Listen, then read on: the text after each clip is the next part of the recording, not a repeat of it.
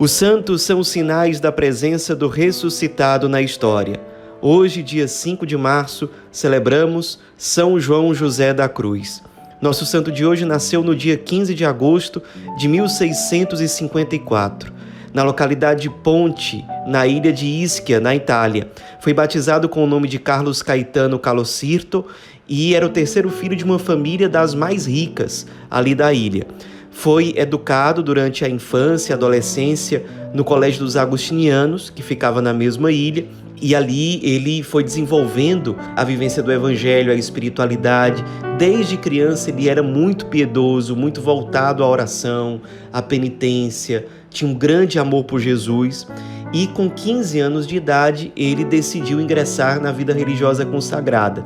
Ele tinha um grande amor pelos agustinianos, mas se identificava mais com o carisma franciscano e também com uma vida austera.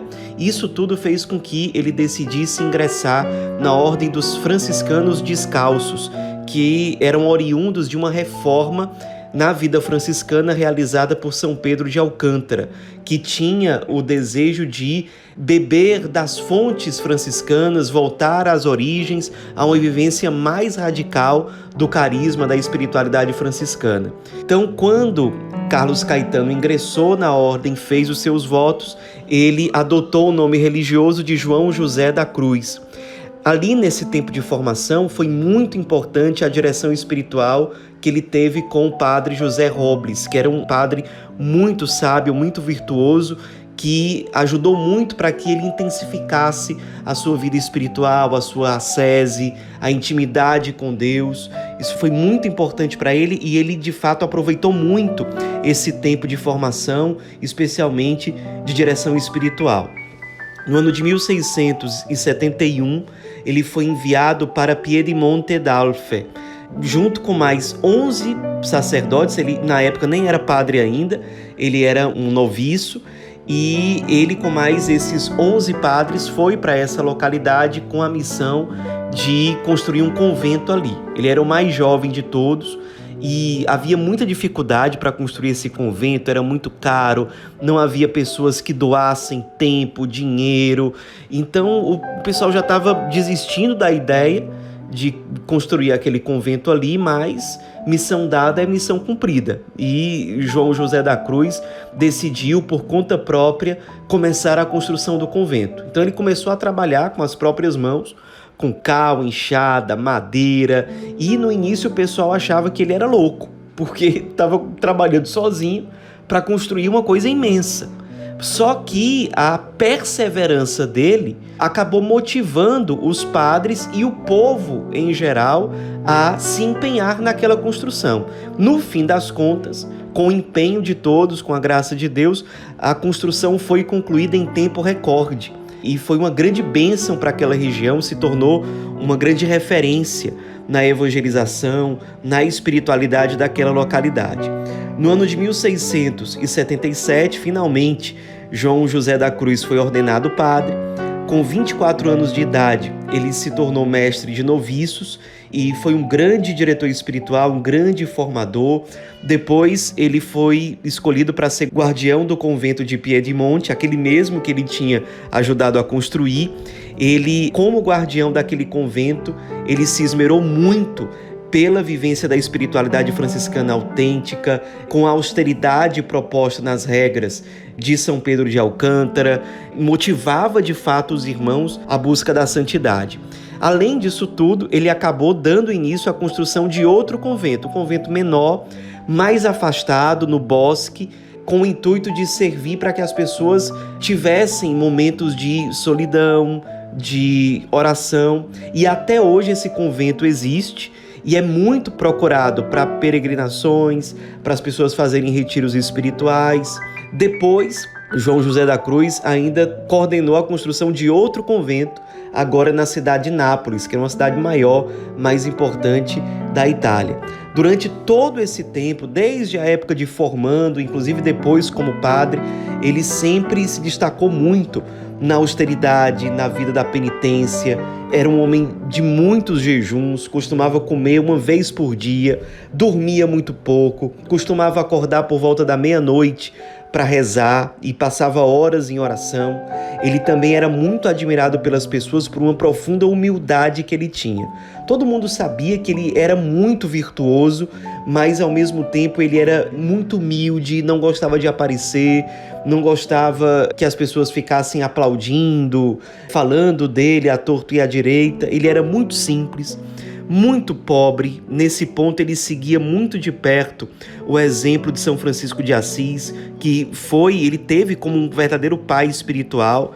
Ele de fato era muito desprendido e também imitou São Francisco de Assis no amor que ele tinha especialmente aos pobres e aos enfermos, mas aos sofredores de forma geral.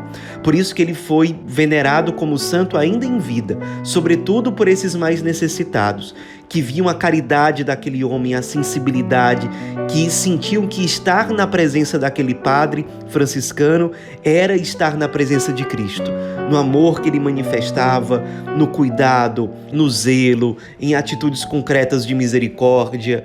E ele também era muito admirado pelos irmãos da ordem. Por isso, no ano de 1702, ele acabou sendo eleito vigário provincial dos alcantarinos, era assim que esses irmãos eram chamados. Foi eleito vigário provincial dos alcantarinos. E no tempo que ele foi vigário provincial, que era uma espécie de superior geral, ele trabalhou muito para a expansão da ordem. De fato, isso aconteceu. A ordem se expandiu muito durante o tempo de governo dele. De norte a sul da Itália, eram muitas as casas de missão, os conventos que eram construídos, o número de vocações e a fama de santidade dele ia se espalhando ao mesmo tempo. Chegou inclusive até a Santa Sé.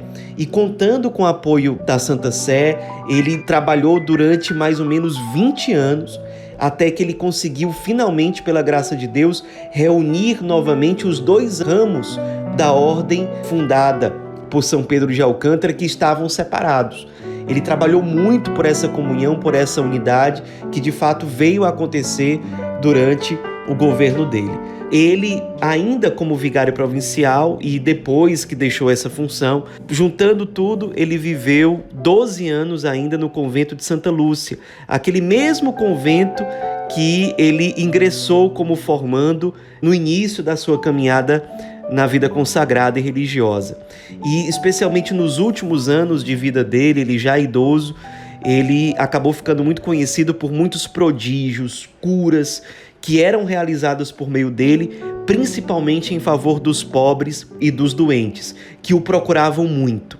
E além disso, vários outros carismas extraordinários, como profecias, bilocação, testemunho inclusive da ressurreição de uma criança que aconteceu no momento em que ele orou por aquela criança que já havia morrido. Ele também era muito procurado pela sua sabedoria, pela sua virtude, pela sua santidade para a confissão e para a direção espiritual. Aliás, ele era procurado para ser diretor espiritual, inclusive pelo grande Santo Afonso de Ligório, doutor da igreja, que o admirava muito e tinha São João José da Cruz como seu diretor espiritual. No fim das contas, já idoso, com mais de 80 anos, ele faleceu santamente, morreu no dia 5 de março de 1734, foi sepultado no convento de Santa Lúcia, em Nápoles, mesmo onde ele já havia iniciado a sua formação, muitos anos antes. Depois, ao longo do tempo, os restos mortais dele, as relíquias, foram levadas para o convento franciscano que fica na ilha de Isquia, ilha onde ele nasceu, e os restos mortais dele estão lá até hoje. Foi canonizado no ano de 1839.